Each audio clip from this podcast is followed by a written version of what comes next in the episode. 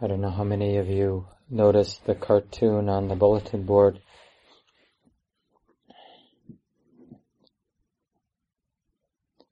But there's this sense, if we're honest with ourselves, that we we want freedom now. The cartoon says, sort of a typical protest situation, and one of the monks is, what do we want?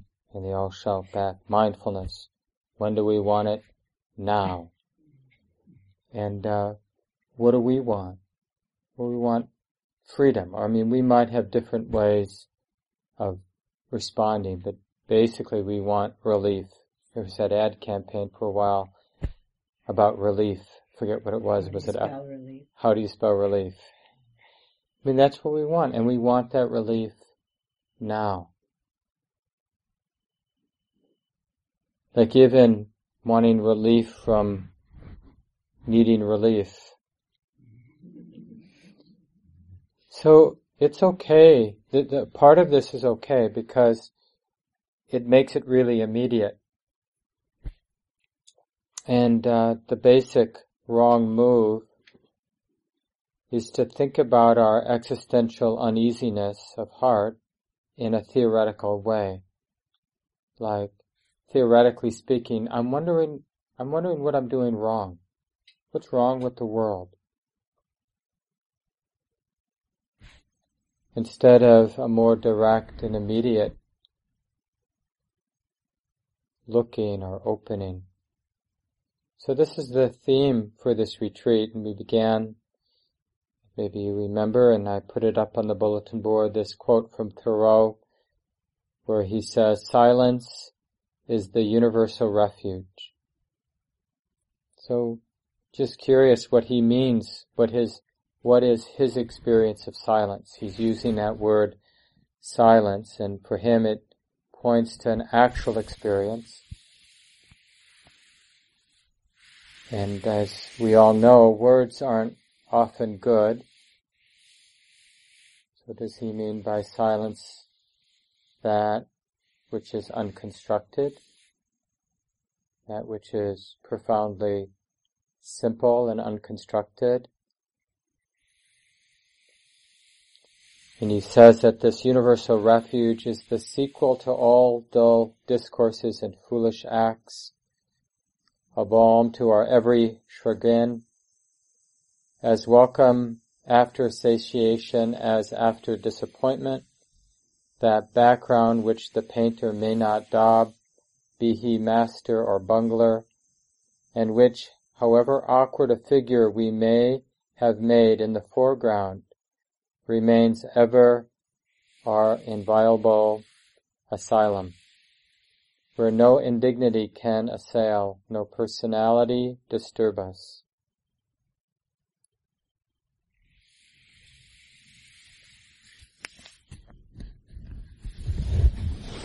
Imagine if we looked at the present moment, you know, as many of those moments during retreat, during our lives, with that attitude or that confidence that what we're looking for is here and now, in some form, some way.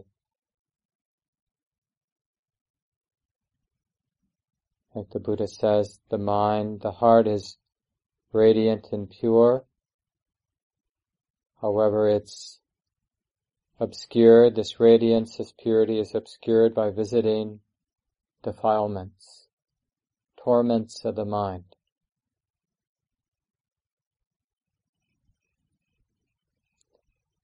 At the end of the May retreat I was at at I M S with Sayadaw U Tejaniya, this wonderful Burmese monk and teacher, and he's the one who he didn't write those books, they're just transcriptions of the Q and A sessions. He doesn't really give Dharma talks very often. He just does Q and A sessions with groups of about fifteen people for a couple hours. He does that several times a day for the different groups. So every three or four days you get to sit down with them in a small group. And then they just, somebody transcribes them and edits them, and that's what has made up these books. And uh, anyway, at the end of his retreat, in May, the two-week retreat that I was at, he was just uh, offering his good wishes to all of us, and he said his deepest wish for us is that we would appreciate how valuable the continuity of awareness is, or how powerful, or how transforming it is. He says the reason, he goes, the reason why people don't make the effort that then leads to developing the continuity of awareness and then, and therefore the transfer, transformation of their lives is they don't know the value. They can't fathom the value of this kind of balanced, clear, relaxed, and continuous awareness. And in this business, you know, this tradition, we like to say that it's the most powerful thing in the world. I remember way back, who knows when, um, but just studying basic science in high school, I think, and just talking about water as the universal solvent, you know, and then pointing to different places in the earth, on the earth where water over time has done amazing feats, like carved the Grand Canyon or this or that. Evidently, the Appalachian Mountains were once higher than the Himalaya Mountains. So now I think Mount Washington in New Hampshire maybe is around five or six thousand feet. Most of them are four thousand or much less.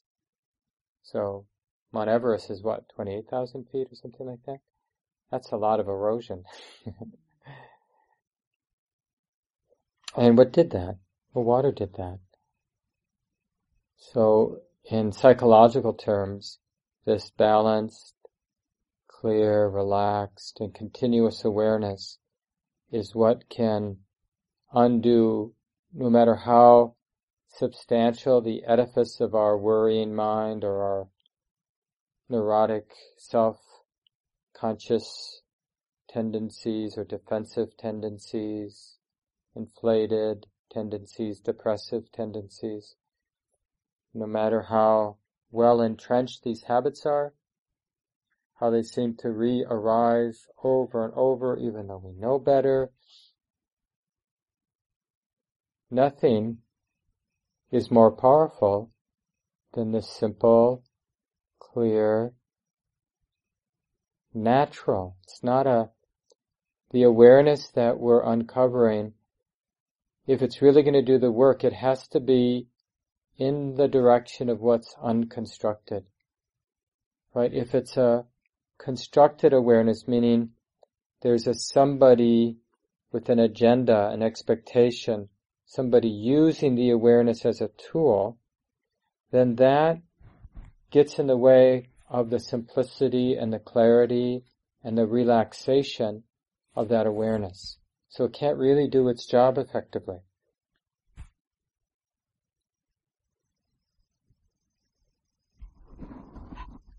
This is also from Sayadaw U Tejaniya.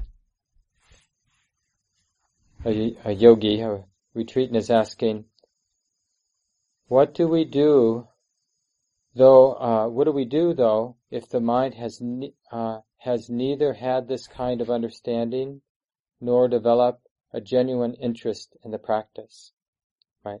So I'm assuming uh, that he's responding to this sort of comment that Sayadaw is making about his wish that people understood the value of the practice so that they would make the effort, the appropriate effort. It's not a muscular effort. It's really the effort of remembering, to remember, to be aware in this continuous way. And then the, so the retreatant asks, well, what do we do though if the mind has neither, has neither had this kind of understanding nor developed a genuine interest in the practice? And he answers, then we need, we just need to keep plodding on until we really understand what we are doing. It is absolutely vital that we recognize the value of awareness itself. We need to value the actual work of being aware. We need to understand that this activity brings results. Because it's such a specific activity. I'm sure a lot of you will recognize this. You know, what I've learned in my practice over the years, so much of what I've learned over the years is all of the ego moves to practice is not the way. I mean, it's like over and over, and even in the last twenty-four hours being here and, you know, doing my best to practice in a continuous way. And uh, I'm still catching myself trying to meditate as opposed to recognizing the knowing mind. Recognizing that the knowing mind is already knowing, that the objects of experience are already being known. And any neurotic tendencies that have been set in motion, they also can be known.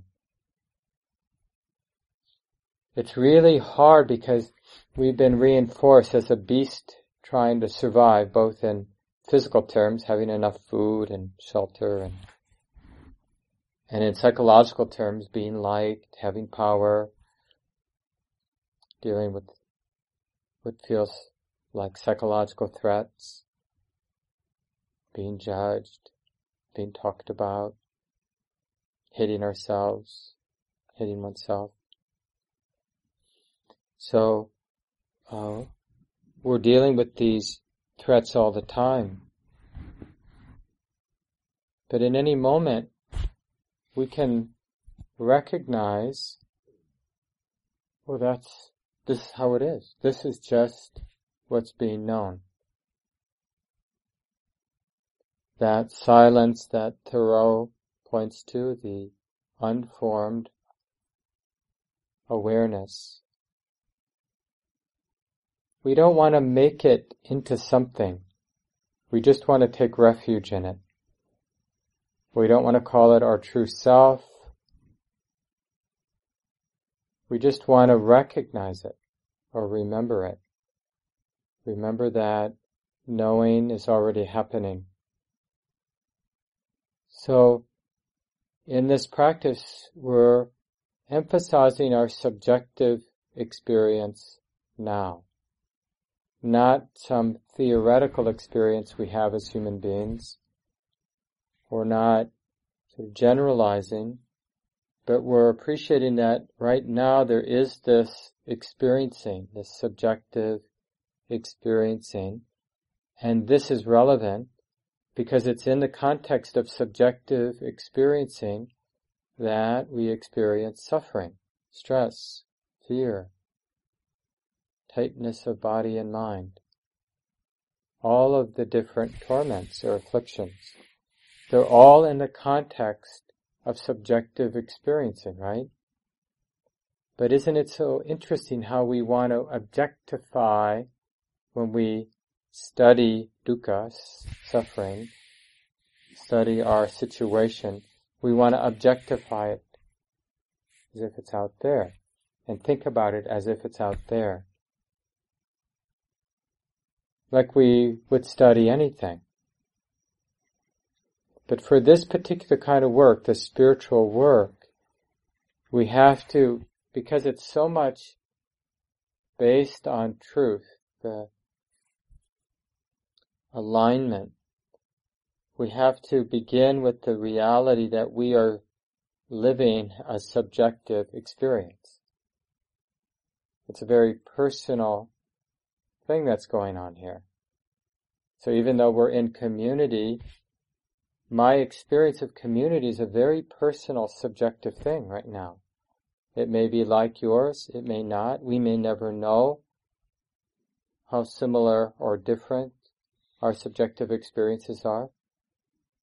But if I'm honest with myself, it's this subjective experience, experiencing, because it's an activity, that's relevant. And when we say that it's just the subjective experiencing that's relevant, you see how in motion it is.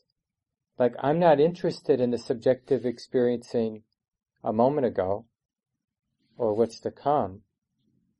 It's the dynamic right now of subjective experiencing. This is where dukkha either arises or doesn't arise.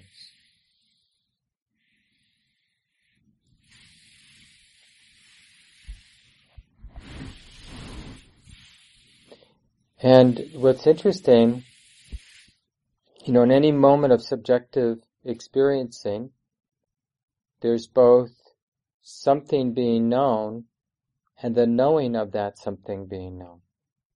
Now, we can't separate those two things, but it's really useful to recognize both, both of those things. So right now, we're all in the middle of subjective experiencing, and there's something being known, and that something being known, of course, is being known. So there's the knowing of the something being known. And the question is,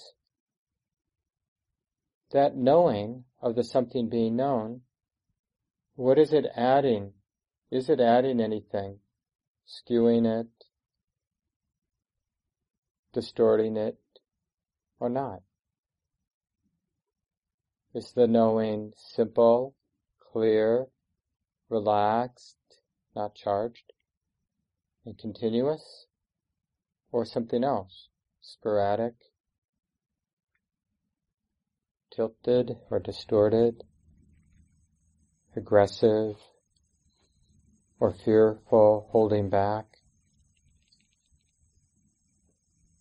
And it turns out that this, in terms of understanding the experience of dukkha and the release from dukkha or stress, that it's more relevant in terms of our developing freedom. It's more relevant to un- better understand the knowing than what's being known. So like somebody now, their subjective experiencing might include pain in the knee, throbbing, twisting, burning in the knee. I can feel it in my knee. And it may, you know, conventionally, I might think, well, that's really what's important. But what's really important, what turns out to be really important, is the way those, those sensations of pressure or aching or throbbing or whatever, the way they're being known, the quality of knowing. What is the quality of knowing? Because we have a way of collecting bad data, you know, knowing in ways that uh, don't really represent the facts on the ground. And then that bad data, if you know anything about statistics, you know, it doesn't matter how clever your statistical models are. If you have bad data, you're not going to get any kind of insight into what's going on. So it's really important that we create, we set in motion a process or a way of being that is going to collect good data. And it doesn't really matter, you know, what's being known. Because all data, all points of data, all contacts or experiences that we have will teach the mind, teach the heart what it needs to know. We don't need a particular bodily experience like we need knee pain, I need a lot of physical discomfort in order to realize the underlying truths and be free. People in the suburbs, people in privileged situations, they can't have insight. Or people, you know, who are being oppressed can have insight because, you know, this, they're too difficult or something like that. No, the, the only thing that really matters isn't so much what's being known, but is it possible for that person to collect good data, to be knowing in a simple, clear, relaxed, and continuous way. Because if they can, then they can have insight, and insight leads to freedom. And if they can't, then they can't have insight. And this is really um, empowering, I think, because, you know, like some people in the community, they have young kids, and it's not so easy to get on retreats. And then it's so easy to think, well, or even sit every day, let alone go on a residential retreat. And then it's so easy to think, well, I'll just have to pick it up later when my kids are twenty-eight and done with school and done with living at home. Maybe it's thirty-eight now, I don't know. Then I'll get my practice going again. Because that's a, you know, that's a real setup for, you know, missing our appointment with life.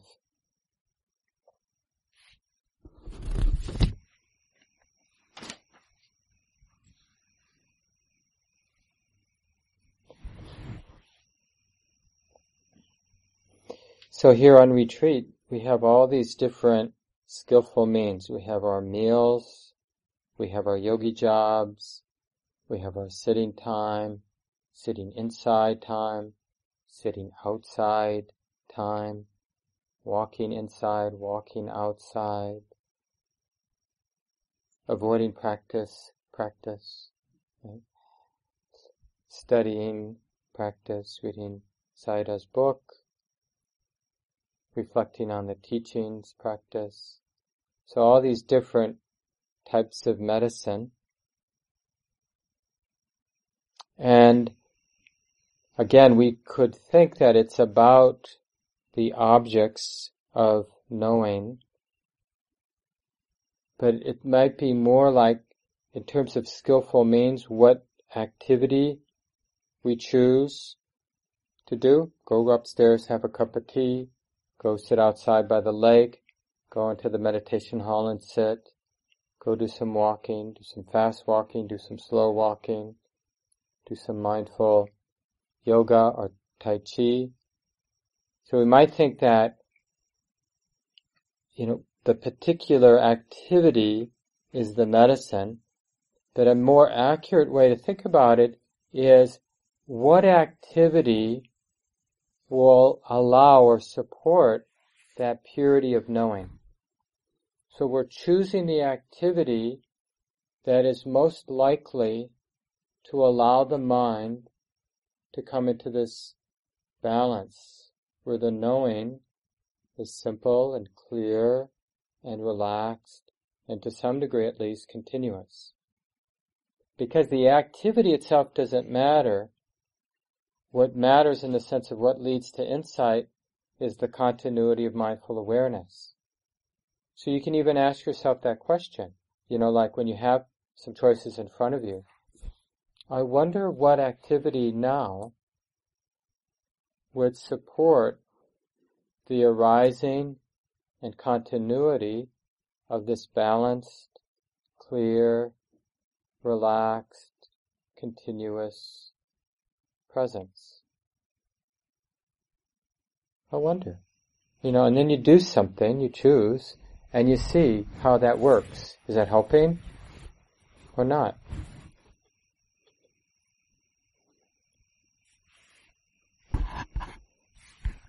Some of you might remember Ajahn Punnadhammo, who comes down usually in December to teach at Common Ground. He'll be coming, to, coming down again this December, I think the second weekend in December. And he has a way of teaching mindfulness of breathing that I think is in line with what I've been saying. So he says something like, instead of this idea that I have to bring my attention to the breath, I have to connect and sustain, it's more about take the mind. He doesn't use this phrase exactly, but I, I think it's what he means. Taking refuge in this knowing. The mind is already knowing, right? Isn't your mind already knowing? Things are being known already. Can you stop that? We can't stop it. So Can we take refuge, trust the mind that's knowing, and understand it as a kind of space or an open field, an open field of knowing, awareness? And in that open space of knowing, awareness, notice how the breath arises there. Where else could it arise? Where else could any object of experience arise except in the space of knowing? If it doesn't arise in the space of knowing, it quite literally doesn't exist for us to, as subjective experiencers, right? Because in terms of subjective experiencing, the only thing that matters are those objects that arise in the field or space of awareness. So we can, and you see how this evokes a more relaxed, effortless kind of practice. Even if initially we're just basing this on information, like it's not even now for you, your direct experience, this ongoing, the ongoingness of knowing, the effortless of knowing as a natural, ongoing process of the mind, knowing. But just even in terms of information, like hearing it conceptually, we can just check it out, right? Practice with mindfulness of breathing or whatever kind of anchor you train with. Practice relaxing into the space of knowing, the space of awareness, and see if the object, your anchor, see if that naturally arises there, so that the meditator who is usually putting their attention on the object, going to the object, that can be relaxed. Now all of a sudden it starts to be seen as extra, sort of even, you could say, a neurotic, an unnecessary neurotic activity. Oh, not only do I not need to go to the breath, the sensations of the breath, I never had to go to the sensations of the breath. It was always just a pretend. I was pretending that I had to go to the breath. And then I pretended that when I had that intention to go to the breath, I actually, as the knower, covered some distance and then arrived at the breath. And that sneaky breath then moved, so I had to then go there to get the breath. And then, and it's sneaky and it's tricky and it's a lot of work to keep going to the breath. And this should sound familiar because we do this a lot in life where we make things into struggles because our world view is that life is a struggle. And you know how that is, where we need things to fit what we think is true. I have this, in terms of running Common Ground, this idea that it's a struggle, it's difficult to run an organization. And some of you have your own versions of that with your particular job or raising children or dealing with family of origin issues or partner issues or whatever. It's not easy being married. It's not easy. And you can just fill in the blank. And these are some of the things we believe in more than anything else. And so, you know, our conventional mind, it demands consistency. Like, if I really think that's true, then my experience should fit that truth. So we then make the relationship, make the job, make taking care of the body difficult. We paint a picture, construct a story so that it fits the idea that isn't easy.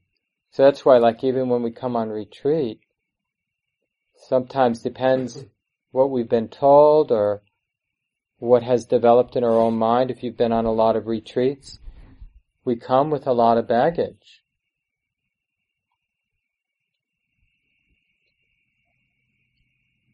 So, This is how we imprison ourselves. So it's just a question of whether we're willing to own that and start over again. Okay, there is this subjective experiencing. Knowing is an essential part of the subjective experiencing. Objects are being known. How objects are being known turns out to be pretty relevant. I'm going to get interested in that. I'm going to get interested in that with continuity, so I see cause and effect. When I'm knowing experience in this way, colored, my knowing colored in this way, this is how the heart ends up being entangled. When I'm knowing experience in this other way, like after the loving kindness reflection this afternoon, maybe there was some residual kindness, just seeing things in that light as you left and went about dinner. And then maybe things unfolded differently because of the attitude, the way of knowing, the way of relating. And we could just start connecting the dots. Here's some more from Sayadaw U Tejaniya. And I'll talk more about right effort uh, later in the retreat. He's talking about that here, I think. He says, I would like yogis, retreatants, to get to the point where they realize that without focusing or paying attention, the nature of knowing is happening. I would like the yogi, especially people who have been practicing for years, to just recognize that this is going on, right? That knowing is happening. They are too busy thinking they are practicing. Does this sound familiar? They need to switch from doing to recognizing. And maybe you could even substitute the word remembering. They need to switch from doing to remembering or to recognizing. They are too busy thinking they are practicing. And this is what I meant, you know, where we've got such a deep imprint in the mind that the basic activity of life is to struggle, and then in struggling, to make things happen the way we want them to happen. And whenever there's a little relief from struggling, we tend to look around, in a sense, in our life, and look for what the next appropriate struggle should be. What should be fixed next? What should be gotten rid of next? What's the next project? So another possibility is to be interested in freedom. So when we look at difficulty, well, it's not so much that we're interested in difficulty, but we're interested in the release from that difficulty. It's subtle, but it's really an important difference. It's the emphasis is on freedom. Like a lot of people misunderstand this about Buddhism because he leads with, there is dukkha. You know, that's his first teaching. Some of you know the first Dharma talk he gave, setting the wheel of Dhamma in motion. This, uh, you know, the first noble truth is there is dukkha. It should be understood. It has been understood. These are the insights in that first noble truth, recognizing it, recognizing it's relevant, recognizing that the heart or the mind has opened to it, not afraid of it, seeing it clearly. But the whole point, of course, is to be free. It's not just about being honest for the sake of being honest. It's about understanding the connection between seeing clearly our subjective experience of dukkha and being free from it. There's no freedom from dukkha without understanding it. Or as the Buddha once said at a different talk, it's the not understanding dukkha that is the cause for dukkha. It's like the not wanting to look at it, not wanting to relax with it, not wanting to let it arise in the space of awareness. So the knowing is relatively pure, so that the dukkha, when it arises in the space or the field of knowing, awareness, is as it actually is.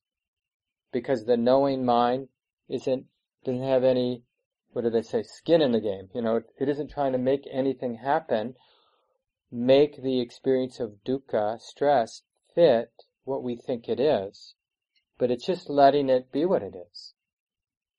So you see why there's an emphasis on knowing, because it takes a lot of trust, a lot of faith, to let life present itself as it is.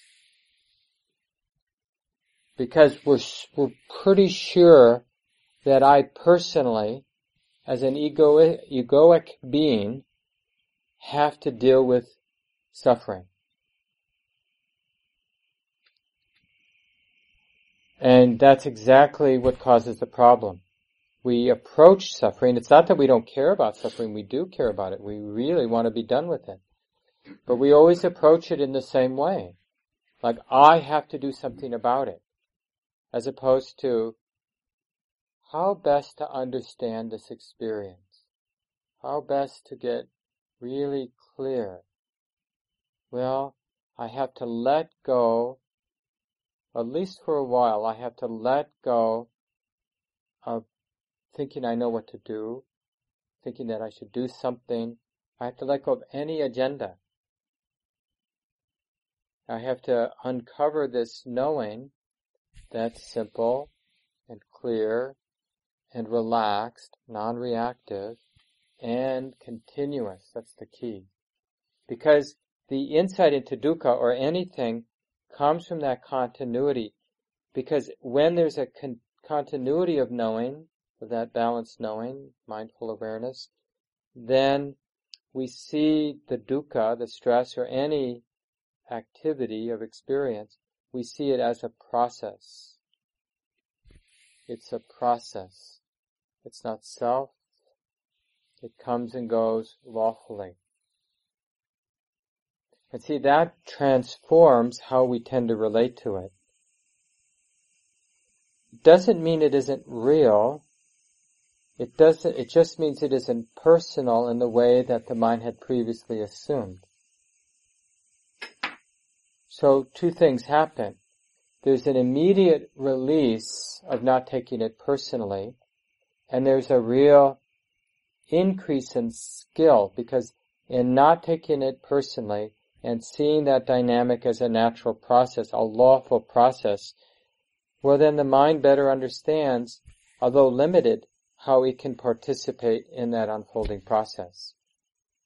Like leaving alone might have a profound effect on how that particular dynamic, psychological dynamic, is going to unfold. The not taking it personally might be the most powerful intervention. Like if you have this hugely conditioned pattern in your mind to be defensive or to be insecure, right? From a personal point of view, it might seem that we need some pretty serious interventions, like a really good therapist, not just an ordinarily good therapist, but somebody who can really understand our mind and and and really enough time so that I can explain my whole past so they really get how this whole thing got set in motion, so that they'll be able to discern better how to help me figure this out, untangle this tangle. You know, and I need to get my diet together, because the fact that I'm, my diet is so off, you know, I just don't have as much clarity as I'll need. And I, ha- you know, you just go on and on like this in order to take care of it. But in that, uh, in moments with some continuity of awareness of seeing that that pattern of insecurity is nature, not self, it takes the charge away. So, I mean, one of the things that's directly experienced is, it's okay. It's not that it's not unpleasant. Being insecure probably will always be unpleasant. But it's okay that it's unpleasant. It's not personal. It's unpleasant. It happens due to causes and conditions. Can that be okay? Well, yeah, that could be okay. right? The mind, wisdom, can make space for that. So then, how the mind works with that pattern to, of being insecure isn't charged with a sense of desperation. This has to go away. This is not okay. So there's just so much more skill how we work with things. You know, it's the same thing if you have a disobedient child or a difficult work relationship, or, you know, if it's personal, it really is hard to be skillful. But if you have some space around it, there may be some discomfort, but it doesn't feel very personal.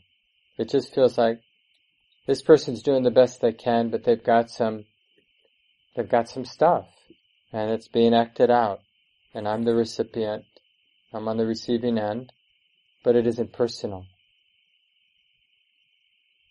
I don't have to personally get tight about what's arising in my experience. It's just so much easier to decide to be nimble and creative in how we respond to that person, what we do with that person.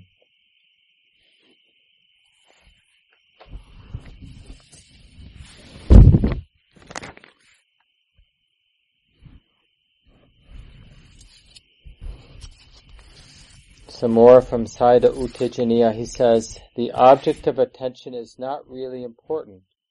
The observing mind that is working in the background to be aware is of real importance. I remember a real turning point in my practice. I think it was my first three-month retreat. And for the first six weeks I was uh, interviewing with uh, Stephen Smith, one of the formerly one of the I M S teachers, and um, I remember one interview, he just said to me, mindfulness doesn't care what's being known.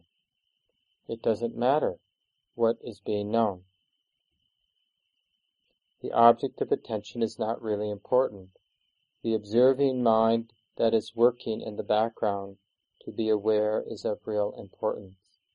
So just consider what that means for something like mindfulness of breathing, or mindfulness of walking, or mindfulness of hearing, or mindfulness of seeing the big space over the lake.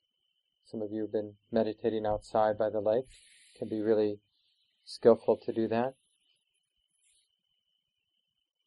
So it's so easy, you know, seeing a beautiful sunset, or a beautiful lake, or beautiful clouds.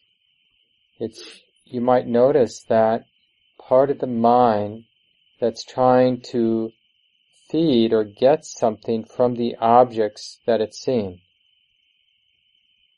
So, from this information you're getting, from the Buddha, from Sayadaw U Tejaniya, from me,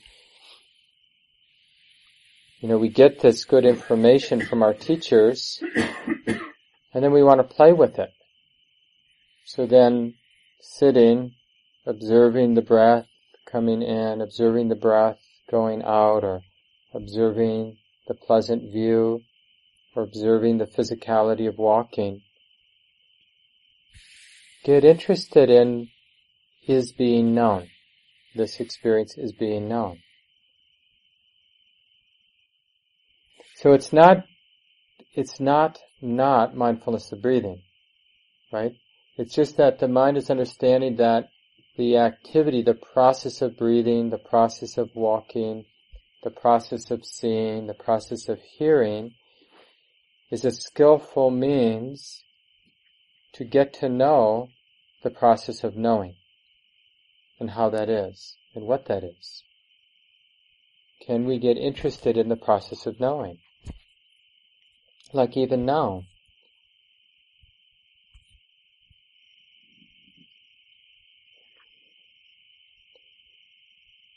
The mind tends to, at least my mind, tends to throw up a lot of fluff, a lot of unpleasant fluff when we turn toward the knowing. It's, I think, in The Wizard of Oz, the author, I don't know if it was in the book, that scene where the wizard is behind the curtain, but it's such an archetypal moment that still reverberates today.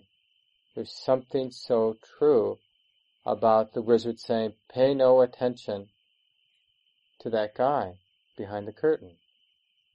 Some of you may not remember the scene, but the big constructed, you know, manufactured wizard is smoke and flames and loud voice, but it's just a, an old guy behind a curtain with some technology. And then Toto, I'm not giving anything away, pulls the curtain back, and Dorothy sees what's going on.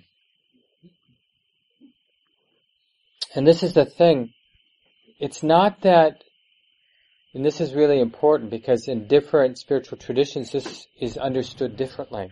I won't say misunderstood, but understood differently than how the Buddha understands it. It's, the Buddha's not saying that this knowing, this pure knowing, is our true self, or is the experience of freedom, or enlightenment, or the soul, or... He's simply saying that freedom comes from seeing things as they are. And as long as we're misunderstanding knowing by not really seeing it as it is, then the whole game is off. The seeing, the knowing, the experiencing is being misconstrued. So we're cultivating this understanding of knowing, objects are being known, in order to correct what is Uh, the activity of misperceiving or misconstruing. And then things become clear and letting go happens. And all of that, the Buddha would say, is a natural process. So the whole enlightening process or awakening process isn't one of self-discovery. It's a, it's a process of letting go of what was never true to begin with, but was rather misconstrued or constructed because of this um, misalignment. You know, knowing wasn't pure or clean. It was off. And so, being off, things had the appearance of being something they're in fact not. Because things like this, my subjective experience, had the appearance of being something that it's not, all of the activity of this was based on that misappearance or that misperception. And so it also was off. My activity of life is off. Everything's off.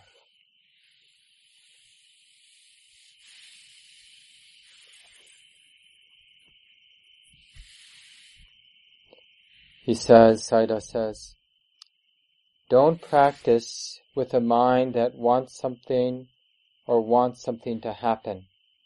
The results will only be that you tire yourself out.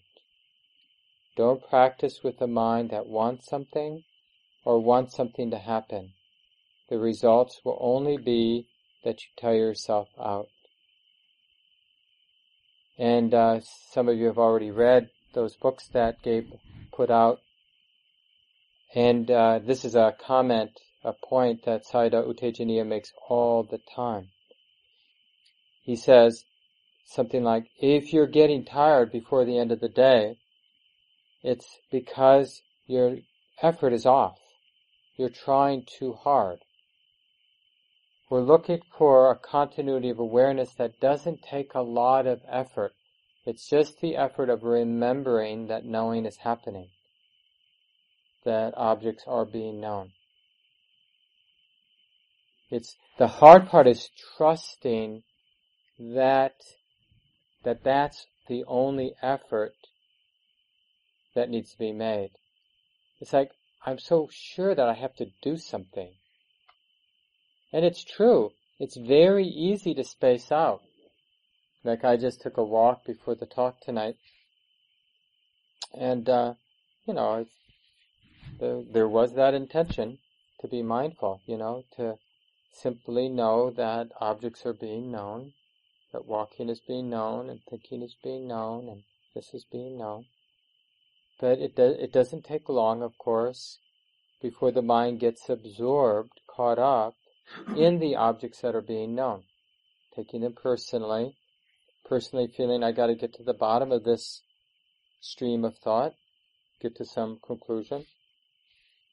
But of course, one thought always leads to the next. One little bit of analysis always leads to something else that needs to be analyzed or thought through or compared to or judged or... And then, even when we do come to, so to speak, and we realize what we've been up to, what the mind has been up to, we tend to overshoot, because that tends to trigger, okay, now I'm going to practice. But then we use that wrong effort. Okay, be with your feet. And it's really, now, I mean, now I'm pretty good at catching, like, how off that is, that sort of stern... drill sergeant-like attitude, you know, bad boy, do what you're told. And uh at least for a moment to be aware that that's just being known. It's just that, being known, that tendency, you know, of wanting to do it right, wanting to be a good meditator. So the only problem with the practice is it's subtle. And that's not a small problem. It is subtle. It's subtle because so much of our, the activity of our life is this more gross, give me a problem to solve, give me a project to do, give me something to fix, give me something to judge, give me something to compare, to figure out. So part of retreating is cultivating a taste for what's more refined. You know, that's why we don't sing and dance and uh, talk loud. It's like we're we're respecting. It's not like those things are inherently bad. They're not. But we're respecting that uh, that what we're trying to do is refine, refined or subtle. We're trying to remember that things are being known. That this knowing is a natural process, and that in recognizing that things are being known and observing the knowing mind, observing that things are being known, or as that uh, person said the other, I think maybe this morning I read it, be knowingly the presence of awareness. So that self-reflecting, be knowingly the presence of awareness. We're not forgetting this ongoing knowing. We're aware of the ongoing knowing, that things are being known. Then things start to get clear. Sayadaw says, you have to accept and watch both good and bad experiences. You want only good experiences. You don't even want the tiniest unpleasant experience. Is this reasonable? Is this the way of Dhamma?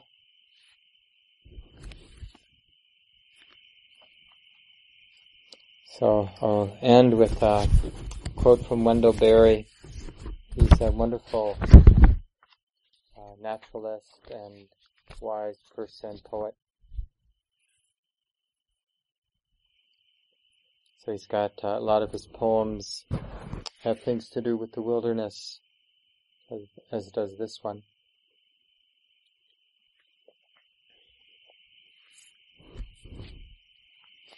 He's really talking about this transition from our more gross way of being to something that's more subtle.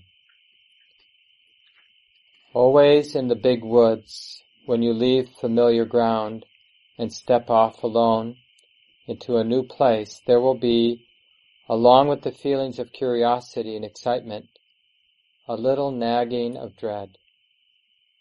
It is the ancient fear of the unknown. And it is your first bond with the wilderness you're going into. What you are doing is exploring. You are undertaking the first experience. not of the place, but of yourself in that place.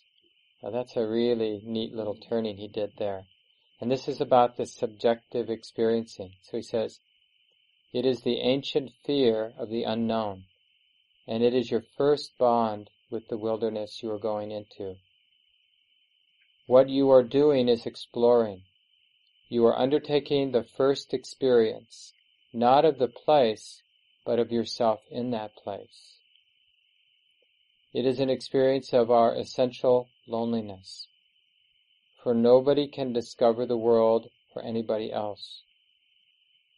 It is only after we have discovered it for ourselves that it becomes a common ground and a common bond, and we cease to be alone. So let's just sit for a few moments, let go of the words.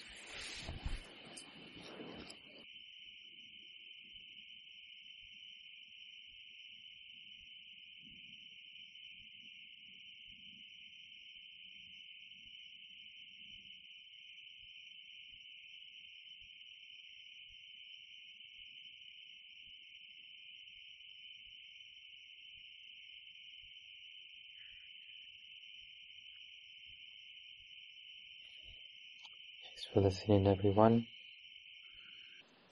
This talk, like all programs at Common Ground, is offered freely in the spirit of generosity. To learn more about Common Ground and its programs, or if you would like to donate, please visit our website, w w w dot common ground meditation dot org.